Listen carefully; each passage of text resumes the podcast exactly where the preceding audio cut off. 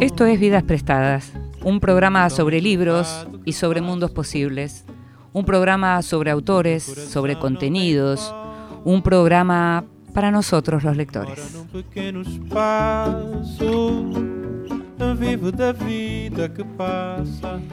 Y en este programa nos gusta hablar de libros, nos gusta hablar de libros nuevos, de autores nuevos, pero también nos gusta recuperar a los clásicos.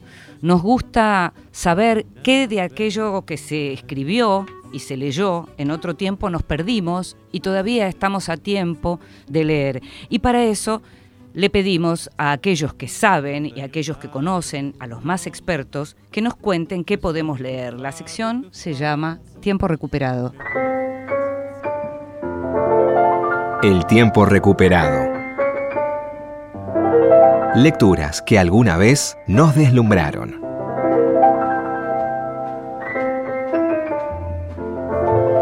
Y esta vez le pedimos a Irene Chiquiar-Bauer que nos hable sobre Virginia Woolf. Irene es autora de una gran biografía de Virginia Woolf y Virginia Woolf es una de las grandes autoras del siglo XX que si no la leíste aún estás a tiempo.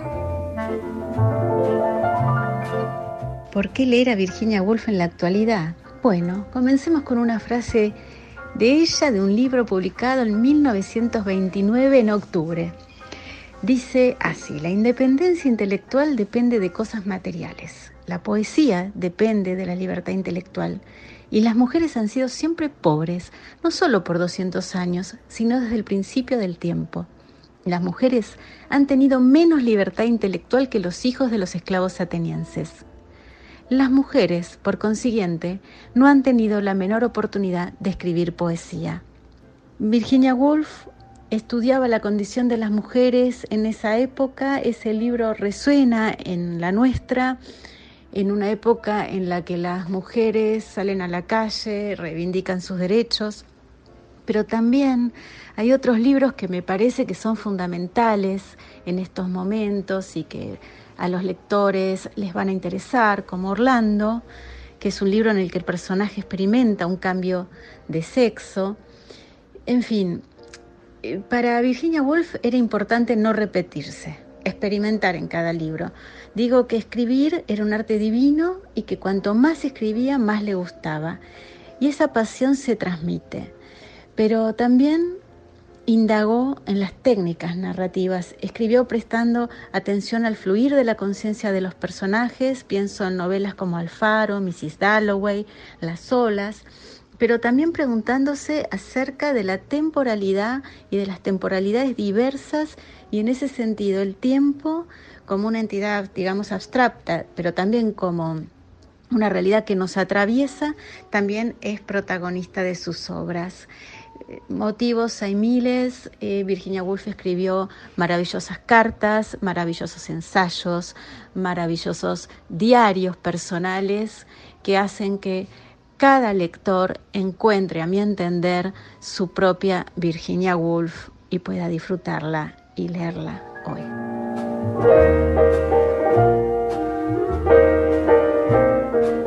La biografía de Irene Bauer se llama La vida por escrito, la biografía que escribió sobre Virginia Woolf. El libro, el texto que menciona Irene eh, en relación a las mujeres que escribió Virginia es el conocido Un cuarto propio, un texto que ha sido recuperado el último tiempo, muy recuperado diría yo, por todo el movimiento feminista y por lo que se llama la revolución de las mujeres. Esta sección entonces era tiempo recuperado y tiene que ver con eso que te decimos muchas veces. Hay tanto para leer que lo mejor es que aquellos que saben nos cuenten por dónde ir. Vidas prestadas con Inde Pomeráñez por Nacional.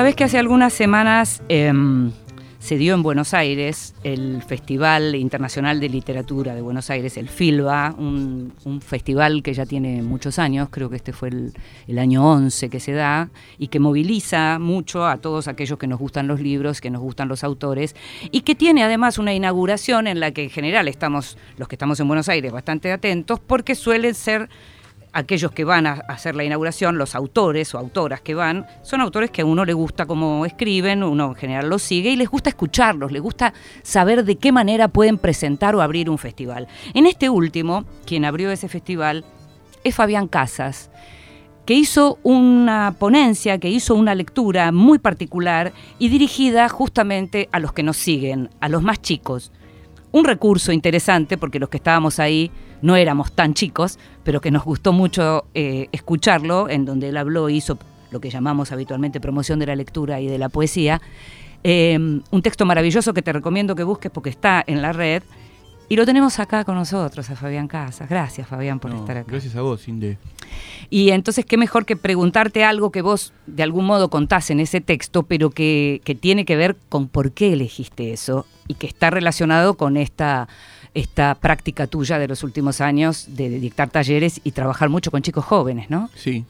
En realidad, bueno, lo elegí porque cuando me ofrecieron abrir el festival, primero mm, lo decliné porque justo estaban por operar a mi hijo de la garganta, ¿viste? Entonces mm. coincidía con algunas fechas y la verdad que no me quería sumar algo, me parece que tenés que sentarte y escribir. Tenía que abrir el congreso con Brovix, que yo me había comprometido mucho anterior estaba trabajando eso. La verdad que no sabía si iba a tener la cabeza como para escribir y sentarme. Y aparte el FILBA tiene la particularidad que te piden que leas bastante, que mm. escribas. El texto es largo. Es largo, mm. claro. Había visto el de Coan, mm. que era muy bueno, pero duraba como una hora y pico. Era como una película de Ginás. Y, eh, y entonces agarré y dije, bueno, ¿qué hago? Eh, después pasó el tiempo, se adelantó la operación de Juli. Entonces la llamé a Cata, que es mi, es como una hermana mía, que, es una de las organizadoras, Cata Lavagna, y yo le dije, la barca, perdón, y yo le dije que, bueno, que por ahí lo podía hacer. Eh, entonces empecé a pensar una cosa, bueno, ¿a quién le hablo? Porque eso es central para escribir, ¿viste? ¿A quién le voy a hablar? exactamente. Había tenido una, una experiencia fallida, se habían juntado dos cosas que a mí me gustan mucho, que es el, taller literario, que para mí hace tres o cuatro años que doy, que doy talleres, desde que dejé de hacer periodismo, y lo encontré como una especie de género, de nuevo género literario. Para mí es como un nuevo género, medio mm. peripatético, porque lo doy caminando por lo general. Mm. Me gusta caminar mientras hablo. Eh, empecé a descubrir un montón de cosas dentro de Caminar ayuda a pensar. Sí, a mí me encanta. claro. El taller es en círculo, trabaja, viene, viene mucha gente de muy, de muy diferentes edades. Mm. Eh, solamente tuve que decir a tres personas que se fueran. Eh, así que la verdad que me siento... Perdón, ¿por qué? Porque me parecía que eran personas que el taller no les iba a servir porque en realidad era que yo les decía, mira, el taller de elogios eh, no es necesario que vengas, no es presencial. Vos nos pagás y te llamamos por teléfono y te elogiamos. Eso es básicamente lo que le dije a uno. Eh, entonces me parece que las personas que de alguna manera son muy egocéntricas o no tienen, no, no, se permiten esperar, quieren mostrar lo de ellos y no les interesa lo de los demás, no funcionan en estos talleres. Claro. Eh, aparte en el taller donde que organiza, que es un taller que yo empecé a hacer sin saber cómo se hace y lo empezamos a, de alguna manera, la gente que empezó a venir, hace cuatro años, muchos que vienen, empezaron a darle la forma junto conmigo. ¿viste? ¿Estás atento a eso que se llama la conformación de los grupos? Digamos? Sí, estoy atento porque me parece que cuando hay, hay, eh, mm. gente disruptiva en el peor sentido, me parece que hay que decirle que se vaya. Claro. Que no es el lugar para ellos, ¿viste? Inclusive no leen todos en el mismo momento, en el mm. taller no es que vos llegás y leemos todo, sino que por ahí pasamos tres o cuatro clases con un autor solo. Mm. Entonces los otros también aprenden a esperar, que para mí es muy bueno en literatura aprender a esperar, saber que cuando estás corrigiendo, que cuando alguien está, estás corrigiendo el material de un compañero, estás por ahí aprendiendo más que cuando trabajamos sobre tu material, porque ahí se genera un desapego, viste que por ahí con tu texto no pasa.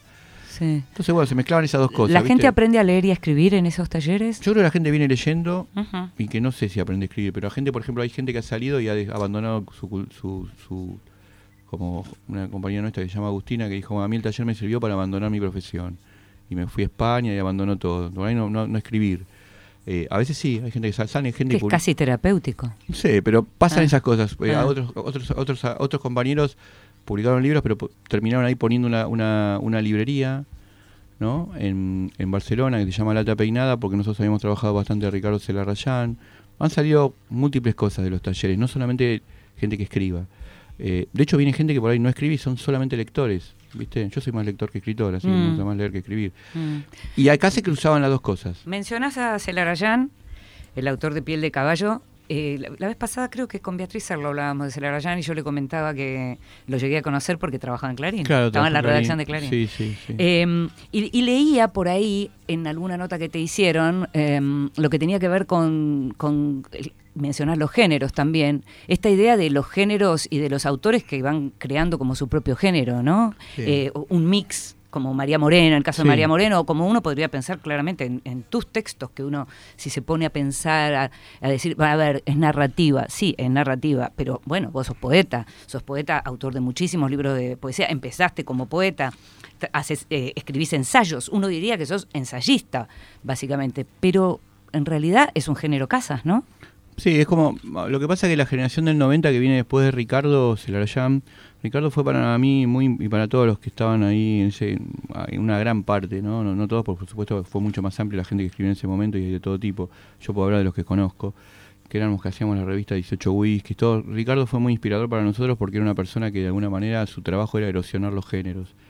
Entonces eh, hacía implosionar los géneros, viste, La piel de caballo es una novela, pero puede ser un, puede ser un largo poema escrito en prosa. Lata peinada, la novela final, también en su disruptura, discontinuidad. Entonces nosotros siempre crecimos con la idea de que no había género fijo, ¿viste? No, eso para mí fue muy liberador. Escúchame, ¿Celarayán fue como una especie de Gombrowicz para ustedes? Sí, sí, sí. Claro. Para nosotros mm. sí, sí. Era, era una especie de Gombrowicz sin, sin, sin, esta capacidad que tenía Gombrowicz de juntar gente en torno, porque Celarayán lo que hacía era que, se vaya la gente. los expulsaba. Los expulsaba a todos, pero como nosotros teníamos mucho cariño, yo de hecho tuve una vida, digamos, una parte de mi vida fue, él, venía a mi casa, charlábamos, lo acompañaba a nadar. Mm. En un momento yo tuve a los 30 años una gran depresión de verdad y, y Ricardo, que era un depresivo, digamos, eh, un fan de la depresión, me, me, dio, me dio tips para, para salir de la depresión, viste, por, sobre todo me pasó un libro que había traducido él que se llama El Orla, que es una traducción que hizo él que es genial, de Guillermo Maupassant. Y, ¿Y ahí viene Orla City? dijo, sí, y él me dijo, vos tenés ah. El Orla. Yo dije, ¿qué es? es leí el libro, que era la traducción ah, de él, ah. y después me dijo que fuera a nadar, viste, como que me dio cosas como para salir. Y de a poco, bueno, empecé a nadar con Fowil, que vivía a dos cuadras de casa, íbamos al Club Almagro, eh, Rick Fowell también era bastante, le gustaba mucho lo que hacía Celarayán. Sí, mm. Así que bueno, sí, es un poco una, una persona en la cual no nos podíamos aglutinar porque era como aglutinarte al lado de un, ¿cómo se llama? Como dice Schopenhauer, de... De un porco spin. Sí, de un porco spin, mm. porque te pinchaba todo. Pero nosotros lo queríamos mucho. De hecho, al, los últimos tramos de su vida lo ayudamos con las mudanzas, lo llevamos a hacer las resonancias magnéticas, ¿viste? Mm. Esas cosas que después tenés que acompañar a la gente porque... Mencionabas una gran depresión a los 30, pero tu último libro, que en donde volvés a la poesía, se llama Últimos Poemas en prosa, como los, pequeños poemas en prosa de Baudelaire, pero son los últimos poemas en prosa. Z, con Z de, casas. Mira, ahí eh, la primera depresión fue una depresión existencial me parece a mí. Y la segunda fue, siempre tiene un tamiz existencial o un fondo existencial, pero estuvo relacionada con, la, con, con mi una separación importante eh, teniendo niños, ¿viste? Claro, claro. ¿no? Que para mí fue como muy, nunca me había pasado algo así. separación familiar. Claro, no es solamente una familia de 16 mm. años, mucho mm. tiempo, mm. ¿viste? Para mí. Y después adecuarme a cómo iba a ser como papá con nenes chicos, ¿viste? Que es, una, es algo bastante complejo. Entonces, ahí, eh, bueno, ¿no? Tuve una depresión, terminé con un psiquiatra, viste, que me recetó el Prozac, mm. y eso te quita la desesperación. Mm. No la tristeza, pero sí la desesperación. Entonces pude hacer un montón de cosas. Mm. Y de a poco me fui sintiendo bien, y cuando me empecé a sentir bien, eh, me lo saqué. Le, le pedí al psiquiatra si lo podíamos sacar, me dijo, mira, sacalo. ¿Cuándo escribiste? ¿Con prosa o sin prosa? No, empecé con prosa que en tres días escribí como 28 poemas. o ah, sea, ah. en realidad ahí me di cuenta que podía volver a escribir poesía. Yo no había escrito nunca más en verso, digamos. Ah. Y lo que me pasó fue que eran como maquetas de poemas, pero eran como 28, ¿viste? Como cuando armas una maqueta, que no es un poema terminado, pero dije, mira, tengo un montón, era un cuaderno lleno. Para ponerse a editar y a trabajar. Yo creo que fue cuando me mm. pegó el, cuando pegó el Prozac, porque mm. empezaste a tomar y a los 20 días empiezas, lo empezaste a tener en sangre y hubo un día que salí y compré plantas, no sé, estaba contento, cantaba canciones de Fabio. Mm. Entonces agarré, empecé a escribir y después me di cuenta, bueno, ahí hablé con mis editores y dije, me parece que tengo un libro, voy a tener un libro, si tengo unos años, un año o dos para trabajar, tengo como 20 poemas ya. Y bueno, empecé con eso, viste, a trabajar y, me, y, fue central el Prozac y mis amigos y amigas, viste, eh, porque me, para mí lo central en la vida, sino lo, lo, esencial es tener amigos, viste, eso es lo para mí son, son lo esencial de mi vida, ¿viste? es como el ancla. Sí, sí, es como todo, es como lo que convierte el dolor en aventura y metaboliza, eh, digamos, el infierno. El mundo, el mundo es, pero la sociedad es medio un infierno, mm. ¿viste? Con la exposición, la, la búsqueda de capitalista, un poco lo que hablaba también en el discurso, ¿viste? En, la ponencia del Malva. Entonces, eh, los que me ayudaron en esos momentos me ayudaron también mostrándote, diciéndote, mirá, en esto te equivocás, en esto no. Viste, cuando te separa una pareja quedas resentido. Entonces, mm. está bueno tener amigos que te digan la verdad, no que te hagan el diario de Irigoyen, ¿viste? Mm. Y tuve ese tipo de amigos, de todo tipo, de que, desde que me llevaran a, vivir en una casa, como fui a vivir a la casa de un amigo que me prestó su casa, otro que me llevó de vacaciones a Europa, en un momento que yo estaba, y él me dijo, abandoná el, el Prozac porque ya estás, vas a estar mejor, lo vas a poder afrontar, bueno, todas esas cosas. Ahora, hay gente que dice, yo si no tengo todo resuelto en mi casa, por ejemplo, un marco familiar en donde de pronto haya una compañera o un compañero que se ocupe de, determinadas cuestiones domésticas, yo no puedo escribir. Eh, hay otros que dicen, no, yo necesito estar completamente solo y a mí si tengo una familia o una pareja, eso me, me quita energía, me quita tiempo. ¿Vos sentís que en tu obra los distintos momentos de tu vida tuvieron que ver con eso? Porque ahora estamos hablando puntualmente de un momento en donde terminó en, literatura. Sí, la verdad que no sé exactamente en qué momento. Yo no soy, viste, te decía antes, no escribo mucho. Sino que tengo, sí leo, no nunca he dejado de leer muchos libros por día, o sea, no que los termino en el día, pero tengo no leo tampoco un solo libro, sino estoy leyendo, imagino como las vos, muchos libros de, diferentes géneros. Eh, eso todo el tiempo, eso, y eso no lo abandoné nunca desde que aprendí a leer. Desde UPA y el Principito en adelante, todo lo que fue, todo lo que pude. Y pero escribir escribo esporádicamente. Y hay momentos en que por ahí, momentos en que estaba muy bien o momentos en que estaba muy mal que no escribía. Mm. ¿no? Como que era... No me interesaba la literatura tampoco, lo dejaba como algo secundario. Me interesaba escribir, pero no construirme como escritor. Y no me, Viste, cuando estás con mucha angustia, con depresión, te pasan otras cosas. Eh, yo asocio, la, por ejemplo, en el último, el último tramo, los poemas que volví a escribir, a partir de que empecé a sentir cierto deseo de afirmación en el medio de lo que sentía, de sentirme mejor, y me puse a escribir. Eh, ahora estoy escribiendo obras de teatro. Hablaste del, lugar del escritor o algo así, mencionaste recién. ¿Cuándo sentiste que eras un escritor, Fabián? ¿Cuándo sentí? Yo, pongo yo pienso que lo empecé a sentir cuando se me empezó a acercar gente que leía los libros míos. Mm. ¿Viste? Así, a grandes rasgos. ¿Viste? Porque hasta ese momento vos publicás, escribís. Tenía un editor que me, que me publicaba los libros de poesía, que era un lujo, porque era José Luis Mancheri. Mm. Eh, me había llevado los libros míos Hellman a él, o sea que todo era como medio soñado para mí en ese momento. Eh, el mundo de la poesía es muy chiquito, ¿no? el de la literatura también, pero en un momento empecé a tener recepción de gente que te, escribía o te paraba por la calle o cosas. O sea, la aparición del lector te convierte en escritor. Sí, ahí me di cuenta que, sí, que bueno, que había alguien para quien escribía y que eso era y eso se concretaba. ¿Y con periodismo? ¿Cómo es la diferencia? ¿Cómo sentís esa diferencia en la relación con el otro a quien te dirigís? Con periodismo, bueno, por un lado era una como la... Era, decís era, ya lo das por, completamente por terminado. Es que, no, yo la verdad que no me puedo considerar mucho periodista porque considero los hay periodistas muy buenos. Mm. Y yo la verdad que era un periodista que, yo por ejemplo, eh, eh, trabajé mucho tiempo con Gustavo Gravia, viste, que era un periodista en que los dos éramos editores. Y él era realmente muy bueno, viste. Mm. Entonces yo era como un periodista medio, como diría, outlet, outlet. y tenía como la habilidad para escribir y mm. después mientras estás en el diario aprendés una forma, aprendí Alejandro. El oficio, claro. Alejandro Caravario me tocó, me tocó, también soy un afortunado, me tocó entrar a la sección del diario que yo leía, que era la segunda sección. Ahí estuve con Alejandro Caravario, Matilde Sánchez, mm. Jorge Auricino, todos cracks y maestros. Entonces eh, yo aprendí mucho de ellos en ese momento. Y aparte es una sección que podías escribir mucho. ¿Te acordás? Sí, claro, yo también Sergio Ciancadellini, me acuerdo yo le propuse una nota y la nota después no tenía ni foco ni nada y nos queríamos matar todo porque teníamos que cerrar.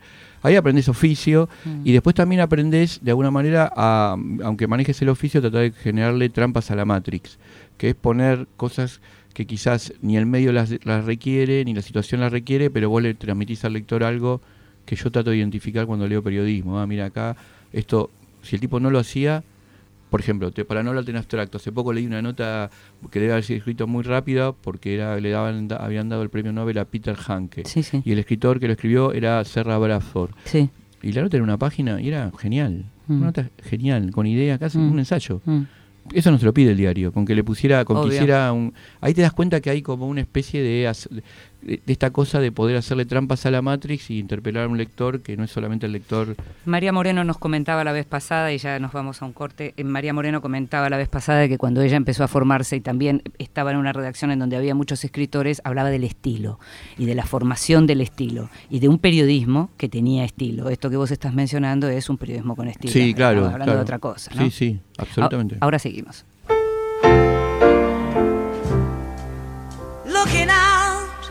On the morning rain.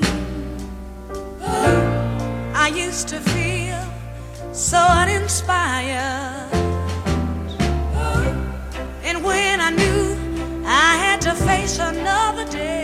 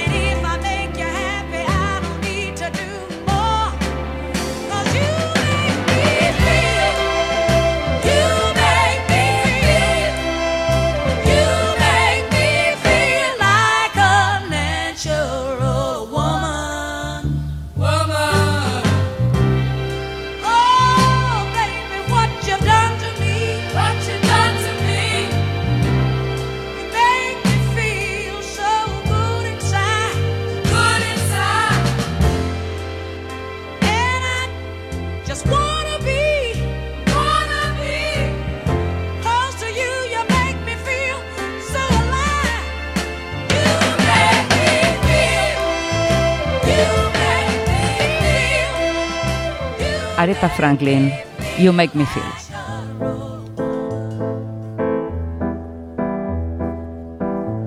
La escondida. Es tiempo de descubrir grandes autoras. Y hoy tenemos un caso raro porque viste que nosotros tenemos una sección que se llama La Escondida, que es esto que mencionábamos recién, tiempo de descubrir grandes autoras, pero también tenemos una sección que se llama El extranjero. Y en este caso, casualmente, podemos unir ambas, eh, ambas cuestiones porque estamos hablando de un libro que trata sobre escondidas, más de una, muchas, varias, y que al mismo tiempo es un libro nuevo que acaba de, de salir, que se llama El Coloquio de las Perras, que lo escribió Luna Miguel, la poeta española, una poeta joven, nacida en 1990. Y este El Coloquio de las Perras es un libro en donde ella lo que hace es ir justamente a autoras latinoamericanas que fueron marginadas. A ver, pongámonos un poquito en el lugar de la historia y de las historias.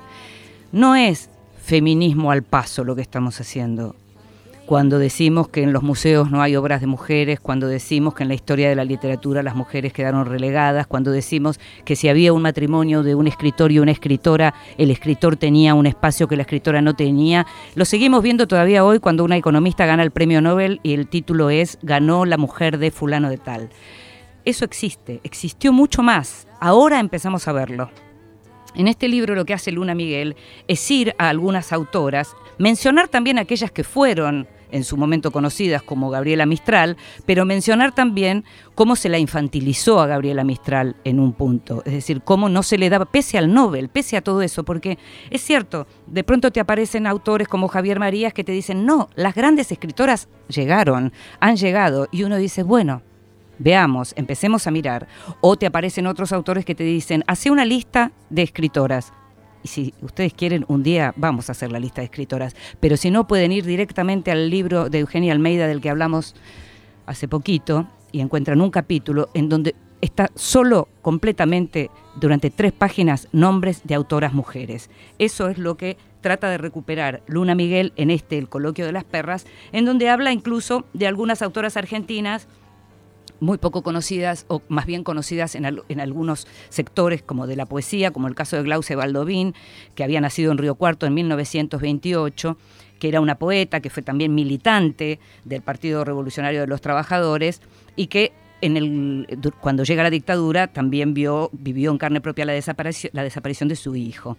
Eh, hay un libro de su poesía completa que se llama Mi signo es de fuego y de eso habla, por ejemplo, Luna Miguel. Habla también de otras autoras, como te decía, latinoamericanas y lleva también... Em, cuestiones como lo que se vivió hace poco en la Bienal Vargallosa, en donde muchos no solo muchas mujeres, muchos hombres también se negaron a participar porque no había suficientes mujeres ni en el jurado, ni en finalmente en lo que fueron las finalistas.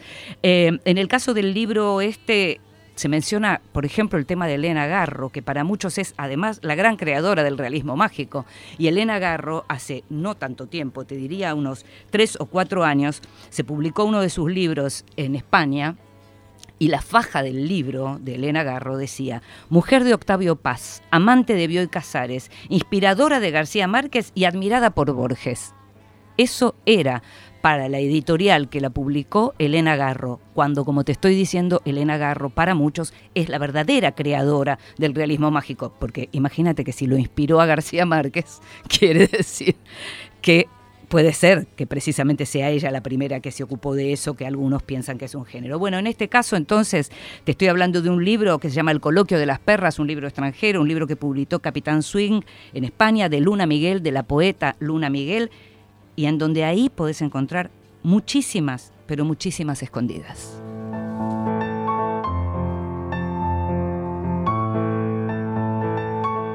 Vidas prestadas con Inde Pomeráñez por la radio de todos. Seguimos en Vidas Prestadas.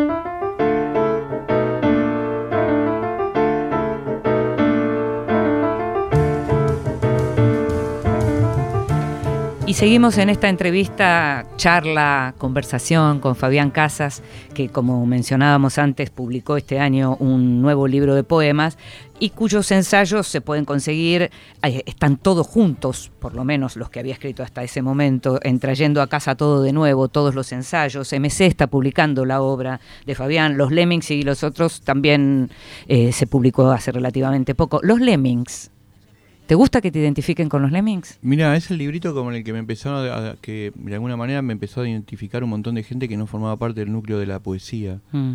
¿Viste? A, partir de esos relatos, ¿viste? Como chicos más chicos. Sí, no, la verdad que no. Porque puede pasar eso de que la infancia que uno pudo haber tenido de pronto en los años 70 con todas las diferencias, sin embargo hay cuestiones de los vínculos que se mantienen hasta hoy, ¿no? Claro, claro, sí, sí. Bueno, y si lees, no, no, me, no quiero comparar los Lemming con este libro, pero por ejemplo si lees el retrato del artista adolescente de ah. Joyce, que es literatura barrial, ¿no? en ah. un barrio y todo eso. No es Boedo. En Dublin, y, y después eh, los cuentos de Dublinens también, son cosas que han pasado hace ya un montón de tiempo y sin embargo cuando los lees, viste, te sentís hay cosas que se van modificando con el tiempo, sobre todo ahora una gran aceleración, pero igual, no sé, les mandan Bobarío, yo le a Ana Karenina, y los grandes temas centrales del libro todavía siguen, digamos, siguen siendo eh, centrales para nuestra vida, ¿no? Porque Ana, pienso en Ana Karenina, ¿no? Vale la, vale la pena vivir la mm. vida si nos entregamos a los instintos o nos entregamos a la razón. Y son preguntas que nos hacemos todo el tiempo, que están en Ana Karenina, ¿no? Que están, ¿no? ¿Qué hacemos con el, amor? ¿Cuál es? ¿Es el primer amor el que te vuelve loco o no? ¿O hay una segunda oportunidad, un amor potente a, pesar de que te haya sido negado el amor al principio? Claro, vos estás hablando de, de lineamientos casi filosóficos, bueno, en el caso de Ana Karenina profundamente, porque Tolstoy era eso, eh, más allá de las cuestiones coyunturales como el adulterio y todas las cuestiones sociales que, por ejemplo, hoy Ana mm. Karenina se suicidaría. Claro, claro. Eh, porque, no, por, porque, digamos, estamos en otro tipo de sociedad, por suerte. Pero igual en los temas que cruza Las preguntas por ahí son las mismas. Sí, lo mismo. Son como preguntas, para decirlo de alguna manera, existenciales y metafísicas. Mm. ¿Cómo te llevas con la revolución de las mujeres? ¿En qué sentido? Como persona, como hombre. mira, me parece eh, fundamental lo que pasó, ¿viste? Eh, en todo sentido. Eh, y después también creo que hay una cosa que vas aprendiendo ahí, ¿no? Vas aprendiendo vos como, como, en tu lugar, como hombre, en la situación. Yo crecí en una estructura eh, machista. Claro. Que, tanto responsabilidad de mi papá como de mi mamá, ¿no? En la cultura en que vivían. Mi mamá tenía una estructura muy machista que sin ni, sin ni siquiera, digamos, llegar a, a, tener que estar pensando el tema del feminismo, había algo que a mí ya te hacía ruido con respecto a que nunca me interesó tener una persona, eh, una, relación de pareja con una persona que de alguna manera ocupara el mismo lugar que mi mamá. No me seducía mm, eso, mm. que la mujer que se quedaba en la casa mientras el marido era el cazador, traía la plata. Eh, en ese sentido me parece me parece espectacular o sea y ser padre de una hija también te, pone en otro lugar me, mm. me, me, encantó me encanta ser papá de, cuando me supe que iba a tener una nena me pareció yo tenía hermanos nada más varones mm. era una familia muy de varones a grandes rasgos y y tener una hija sí te cambia te cambia tenés otra visión del mundo viste mm. eh, en ese sentido me parece genial, ¿viste? Sabes, que, Fabián, que nosotros eh, con, en Radio Nacional llegamos por suerte a todo el país y hay muchos lectores que a veces eh, tienen como miedo de esto no es para mí, este tipo de literatura yo no la voy a comprender o a mí me gusta cierta literatura popular, ¿por qué me va a gustar además algo más sofisticado? En tus ensayos, en, tu, en el discurso incluso inaugural del FILBA, vos haces una cosa muy interesante que es una fusión de, géneros, digamos, y de autores más populares y más sofisticados, en donde armás una, una serie nueva. Me gustaría que, me dijeras qué le dirías vos a un autor que te, a un lector que te plantea estos problemas. Mira, por ejemplo, en los talleres muy puntual, muy puntual hay como una especie de, de prejuicio con respecto a la poesía. La poesía es algo que no se entiende, a veces piensan los narradores que vienen, que narran, y, que es algo oscura y que, y que aunque quisieran hacerlo, no están, bueno, y muchos de ellos terminan escribiendo poemas. Mm. Pero no porque se los inculque, sino porque empiezan a escuchar a otros poetas, empiezan a ver cómo, cómo funciona la respiración de un poema. Yo desarmo poemas en, en los cursos. Entonces, me parece que lo que le diría es que siempre hay que buscar lo que, lo que te interpela por el lado de lo, de lo que no es eh, natural o culturalmente que está dentro de lo que vos haces. Para mí hay que buscar lo, otro. Uno debería pensar también que cuando lee poesía o cuando lee incluso cierta clase de literatura tiene que correrse del entender. Sí, para mí sí. Para mí el mm. lector, el mejor lector, siempre le digo a los, a los, que vienen a los grupos, el mejor lector es el que no, el prescinde la idea de entender. ¿Viste? Hay que comprender. Pero eso también lo puedes llevar a la vida también, porque con respecto a las mujeres, ¿no? Con lo que estás diciendo. bueno, tenés que ponerte en un lugar donde vos tenés que experimentar y tratar de entender y generar empatía con algo que, que, que a principio a mucha gente le puede resultar totalmente hostil. Mm. ¿Viste? Eh, como también pasó con las personas, nosotros hoy pensaba porque vos hablabas de Orlando. Bueno, Orlando es un libro realista hoy. El, libro de Virginia Woolf. Claro, que era un libro, digamos, eh, se diría eh, sofisticado, sobrenatural. Mm.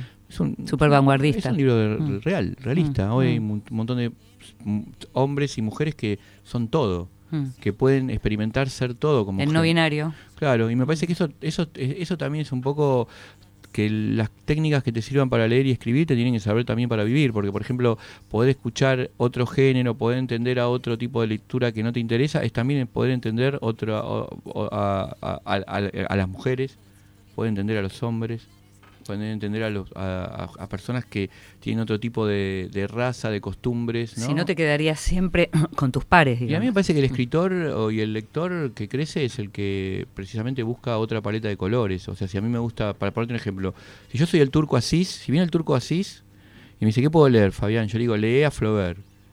Y mm. si viene Flaubert, le digo, lea al turco Asís. ¿Y qué le dirías a Flaubert que leyera del turco Asís? Y yo le recomendaría eh, el diario argentino y los cuentos. Me gustan mucho los cuentos del turco Asís. Los cuentos, viste, de fe de ratas, creo que son, eh, sí, la manifestación. Sí, claro. Bueno, todo eso. ¿Y a, y Asís qué le recomendarías de Flaubert? Le recomendaría la Madame Bovary, de una. Le recomendaría la correspondencia, que me parece extraordinaria. Y le recomendaría mucho eh, eh, la educación sentimental. Ay, yo amo la educación sentimental. Y le diría sobre todo prestar atención al comienzo, mm. que es descomunal. Frederic. ¿No? Y esa falta de mm. tensión tan moderna que hay en el libro, como erosionando los, las, tensiones, viste, de hacia dónde tendría que ir una novela. Eso me parece como, creo haber sido un libro muy liberador en el momento que salió. Fabián, la poesía es un poco, cuando hablamos del no entender y dejarse llevar por, el, por lo que impacta en uno, como puede pasar de pronto con cierto arte. Eh, plásticos, me refiero, con cierta obra. Sí, para mí eh, la poesía todo tiene, tiene mm. eso, ¿viste? Porque, no sé, por ejemplo, no sé qué sería, y no sería un poema de Beckett. Claro. Para mí es un largo poema escrito en prosa, lo que cambia es la respiración, ¿viste? Mm. Hay una cosa que para mí hay que leer todo. A mí me gusta que la gente lea todo, no recomiendo no leer algo. Estoy en contra de la gente que dice, no, te, no leas esto porque es una mierda, con la mierda se hace combustible. O sea, lo que para mí es por ahí es una mierda, para otro es combustible. Eh, hay un montón de autores que a mí me gustan, que han leído autores que aparentemente son menores y con esos autores menores ellos construyeron De eso hablabas también en el discurso cuando decías que llegaste a Hellman por Benedetti, por Sí, claro. Yo, mm. A mí la verdad que Benedetti no es un autor de mi preferencia, mm. pero me parece que es genial que lo lea todo el mundo y, si alguien viene y dice, para mí Benedetti es extraordinario y dice por qué, yo te digo, perfecto. O sea, no le, no, le, no sos irrespetuoso con ningún autor o autora. para nada, para nada, para nada, para nada. Me parece que no puedes también supeditar tu gusto a, que tu gusto sea una regla universal. Te convertís en un estúpido, me parece, y te perdés un montón de cosas. Mm. Yo, yo era una persona bastante prejuiciosa y eso me produjo perderme un montón de cosas. Entonces estoy un poco en contra de eso, ¿viste? Tratar de eliminar. Porque hay gente que dice, no veo películas donde. A mis alumnos a veces me dicen, no, no, yo no voy a ver esta película. No, no, no, no, para, para, para. Andá a ver esa película, sacate ese prejuicio. No vas a poder avanzar espiritualmente y menos técnicamente para si te seguís con estos prejuicios. No leo, no veo películas donde hay chinos, no. Estás loco. No, ¿por qué? Andá a ver la de Coreda, que están japoneses, son geniales. Andá a ver Burning de... No, hay quien de pronto tiene ese tipo de prejuicio más por cuestiones ideológicas con los autores o con algunas presencias. La derecha escribe muy bien. Te puedo hacer, vos decías lista de mujeres, lista, yo te puedo hacer una lista de derecha descomunal. Más que la izquierda por lo general a veces lo que tiene esto, viste, después el culto del filo fui fue bastante polémico, o sea, intentaron polemizar algo que para mí no tenía la, intención de polemizar. Que Pero se tituló así. el título de página 12 era como intentar polemizar. Después la nota que había escrito Silvina abajo era otra cosa, eso debe haber sido una interacción con el editor, me imagino yo. Lo que yo quería decir era que precisamente. Perdón, aclaremos que en ese título lo que decía era que la derecha escribe mejor que la izquierda. Los autores de derecha escriben mejor que los de izquierda. Yo lo que quería decir en ese caso muy puntual es que muchas veces en mi. yo soy izquierda. Mm. Entonces me considero una persona que es la izquierda. Hay que definir la izquierda, porque si me considero izquierda, si no te la defino, ¿qué es? Para mí la izquierda es, la es alguien, algo que intenta, una, determinada ideología que intenta que para las personas que no les funciona el mundo, hacerle un lugar para que se queden. Y la derecha es la naturaleza. El animal que está mal dotado tiene que morir. Para la, eso para mí es derecha e izquierda y sigue existiendo eso. Y yo lo que pienso es que muchas veces la izquierda, por intentar llegar a determinados lugares, eh, se vuelve muy pedagógica y muy previsible. Claro. ¿no? Eso no quita que también lo previsible o pedagógico esté en la derecha, porque para mí las películas de Campanella, que es un hombre de derecha, son pedagógicas y previsibles. Claro. Eh, lo que quería decir es que si hago, si hago un, ranking de mis autores, Cortázar, cuando era chico, derecha, eh, Eliot, mi, formación como cronista, derecha, Ezra Pound, derecha, Virginia Woolf, derecha, eh, Silvia, Silvia Plath, para mí de derecha, eh, William Burroughs, derecha psicodélica, un tipo que está encerrado en un, un tipo que está encerrado en un sótano con coso y odia a las mujeres y quiere formar comunidades solamente donde estén los hombres y le roben a las mujeres, para mí de derecha. Mm. con, de hecho, una gran inteligencia, con todo, pero es de, de hecho, ahora no me voy a acordar el nombre, pero hay un grupo que hoy existe que son esos hombres que se aíslan porque las mujeres no les dan. Pues, es un poco la, idea de Burroughs, porque era, era, gay, quería ser como una. Y, tenía una especie de mm. derecha psicodélica. Mató a la mujer de un tiro, mm. haciendo un juego. Consiguió porque era un tipo de, de, plata que lo sacaran, pues si mato yo a mi mujer de un tiro voy preso para siempre. En México, él consiguió que lo sacaran libre enseguida, un desastre Burroughs, un gran escritor. Claro. Un gran escritor de derecha. Todo esto que estoy contando está en un texto hermoso de él, que aunque, porque eso también está bueno, poder poder captar un texto sin necesidad de que diga lo que vos querés. Eso. ¿Viste? Tal cual. Eso es muy, muy liberador. Hay un gran poema, un gran poema de un gran poeta que se llama Martín Rodríguez. Sí, que estuvo con nosotros es un gran poema donde él está, yo lo llevé a mis talleres precisamente por eso, porque es un poema que me parece hermoso, que enuncia una cosa que estoy en desacuerdo, que es él está, en ese poema por lo menos, está en contra del aborto. Mm. ¿Viste? Es un poema antiabortista. No quiere la, no, no, quiere la profusión de hijos, de todo. Bueno, pero es un gran poema. Mm. ¿Viste? No dice lo que vos querés escuchar. No está de acuerdo con tu ideología, pero hay que hacer esa diferencia también. Es importante lo que estás diciendo porque, mm, y, y me gusta mucho esta idea de no perderse cosas por lo mismo. Y, y, voy a algo que mencionabas antes, que esto va tanto en la literatura como en la vida en general, porque si uno se rodea solo de aquello que piensa como uno, se está perdiendo cierto crecimiento. Se está perdiendo a veces incluso de mantenerse en las convicciones y poder ponerlas a prueba, ¿no? Sí, total, total, ¿viste? Y, yo creo que las redes sociales, que son cosas evidentemente muy positivas, eh, en general uno no está en contra de las redes sociales porque sos un conservador, estás en contra de lo que a veces producen las redes sociales, que es una especie de... Eh, de, como de, resentimiento y de odio, ¿viste? En vez de mm. utilizarlas para algo que es mucho más potente, ¿no? En el eh, texto, y esta es la última, en el texto que mm, con el que abriste el festival aparecía fuertemente Alejandra Pizarnik, que es, em, es una poeta que sigue siendo muy leída, que fue muy leída y que sigue siendo muy leída y que tiene un fuerte impacto en los más chicos. ¿Por qué? Porque me parece que Alejandra le habla, eh, habla un poco esa cosa, tiene esa cosa existente. Logró como lograr, perdón, logró como lograr, no sé, es un verso de Hellman. Logró construir, construir una especie, un imaginario que es bastante adolescente, sin que sus poemas sean adolescentes. ¿Entendés la diferencia? Sí, claro. O sea, eh, logra un yo recuerdo cuando la leí decía esto es lo que me está pasando aunque no lo mm. entiendo ¿Viste? Explicar con palabras de este mundo que partió de. Miremos para un adolescente, ¿viste?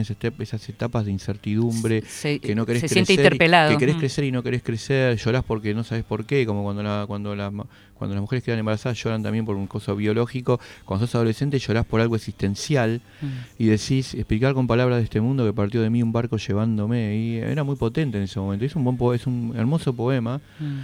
Y yo creo que también Alejandra en los, en los diarios, que son terribles, tenés que leerlos con tomando ribotril, eh, tiene momentos donde ella inclusive te puede dejar ver que escribía todavía mejor de lo que quería escribir.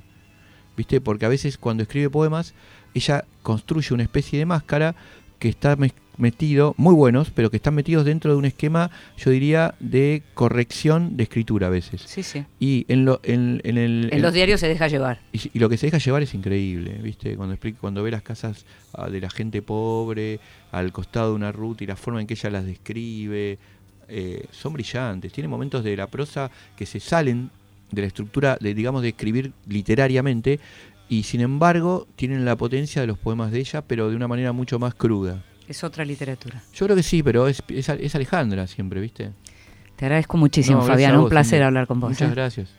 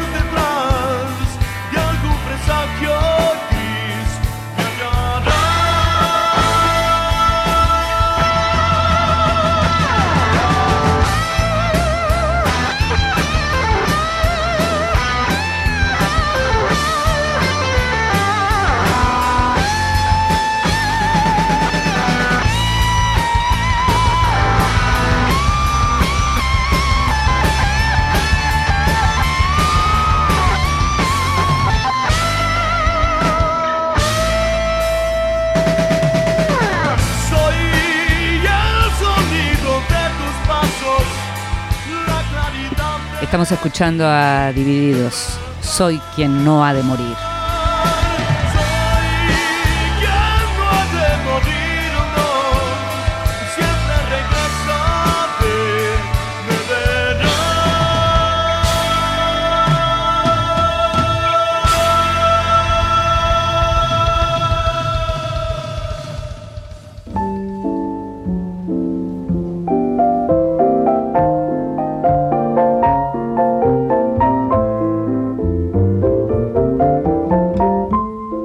Mesita de Luz. Grandes lectores nos cuentan qué están leyendo.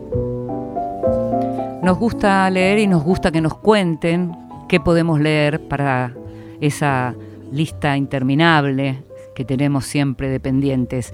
Y esta vez le pedimos a Liliana Villanueva, la escritora Liliana Villanueva, que nos contara qué está leyendo. Ella es autora de Sombras Rusas y de las clases de Eve Ward y su último libro es un libro de crónicas que se llama Otoño Alemán, publicado por Ulati Ríos, en donde justamente trata el tema que tiene que ver ahora con un aniversario, que es la caída del muro de Berlín, de que se van a cumplir 30 años el próximo 9 de noviembre. Le pedimos a Liliana que nos cuente qué está leyendo ahora.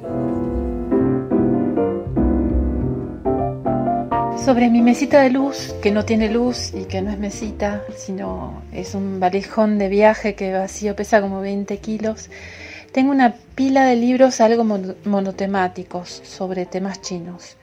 Historia y pensamiento chino, la experiencia del paisaje en China en la dinastía Song y dos libros de François Cheng, Vacío y Plenitud, que estoy releyendo, y la escritura poética china.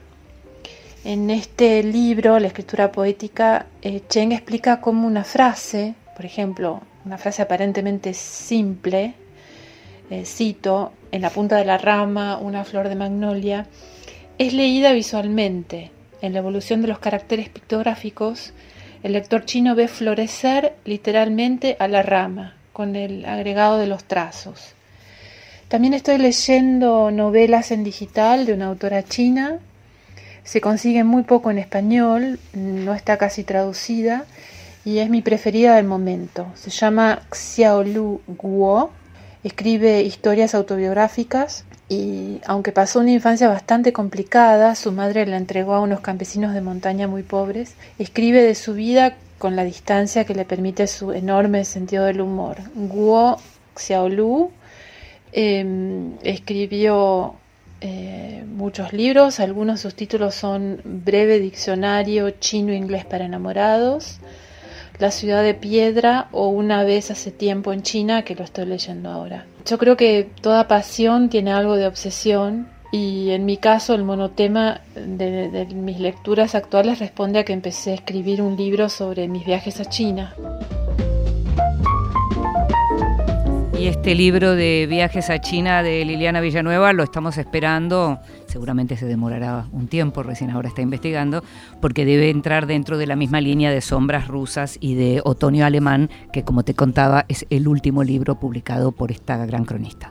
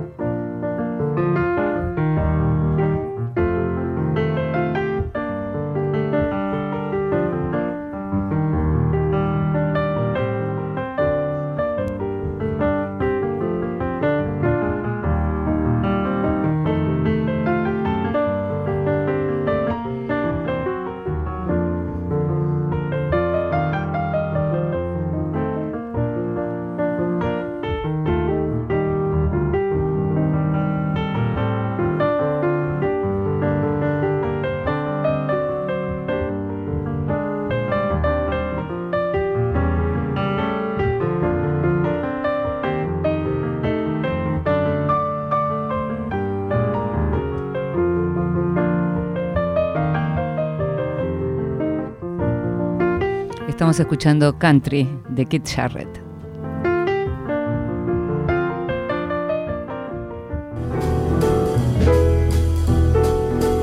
Libros que sí, títulos nuevos y no tan nuevos que son imperdibles.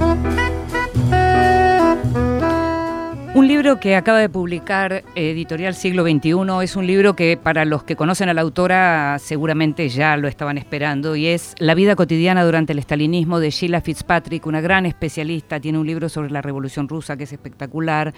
Em, el subtítulo, la bajada del libro es Cómo vivía y sobrevivía la gente común en la Rusia, soviética y tiene que ver con una investigación de, Fitzpatrick, naturalmente, que, que ella como autora eh, tiene, contempla algo que, no es muy común y que es al, mismo tiempo académica y rigurosa en términos de, la cuestión académica, pero que se puede leer sin necesariamente ser un especialista. Y este libro habla precisamente del apogeo del estalinismo y de lo que era el modo de vivir de la gente y de todo lo que ocurría en esa sociedad en donde había una vigilancia policial y de terror pero en donde la propia actividad de policía y de terror muchas veces la encarnaban los mismos vecinos. Entonces el libro se llama La vida cotidiana durante el estalinismo de Sheila Fitzpatrick, publicado por siglo XXI.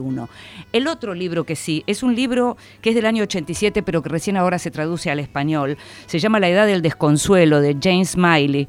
Está em, editado por la editorial Sexto Piso y es una historia de una pareja joven, ellos tienen treinta y pico de años, los dos son dentistas, Dana y Dave, tienen tres hijas eh, mujeres, tres nenas a las que crían, pusieron un consultorio juntos, viven en una ciudad pequeñísima de los Estados Unidos, como te decía, a mediados de los 80, y la narración está eh, en primera persona y es él, es Dave el que cuenta, cómo de pronto esa, esa vida eh, ideal que estaban montando entre todos parece sorprendida por lo que él entiende que es que su mujer se enamoró de otro hombre. A partir de ahí, ese derrumbe, asistimos al derrumbe de esos sueños, esos sueños de, profesionales y domésticos de un hombre, en una novela que está muy bien escrita, muy original, que no parece para nada que tuviera tanto tiempo en, en cuanto a la manera en que habla el hombre de este vínculo con su mujer, y al mismo tiempo es una novela que nos permite ver cómo era la realidad antes de Internet y antes de los teléfonos celulares, cuando en ese momento uno esperaba a alguien que no llegaba y simplemente tenía que comerse esa espera porque no había manera de saber qué estaba pasando. Y no fue hace tanto, ¿eh? fue hace apenas unos 30, 32 años. Entonces, La Edad del Desconsuelo de Jane Smiley, sexto piso.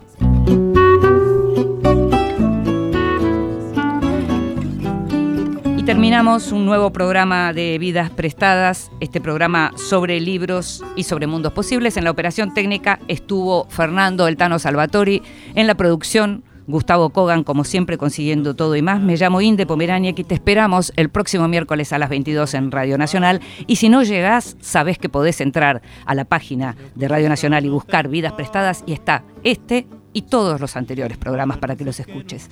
Chao, hasta la próxima. Vivo da vida que passa, de amores que vão e vêm. Nada possui meu nome e nem vejo ninguém.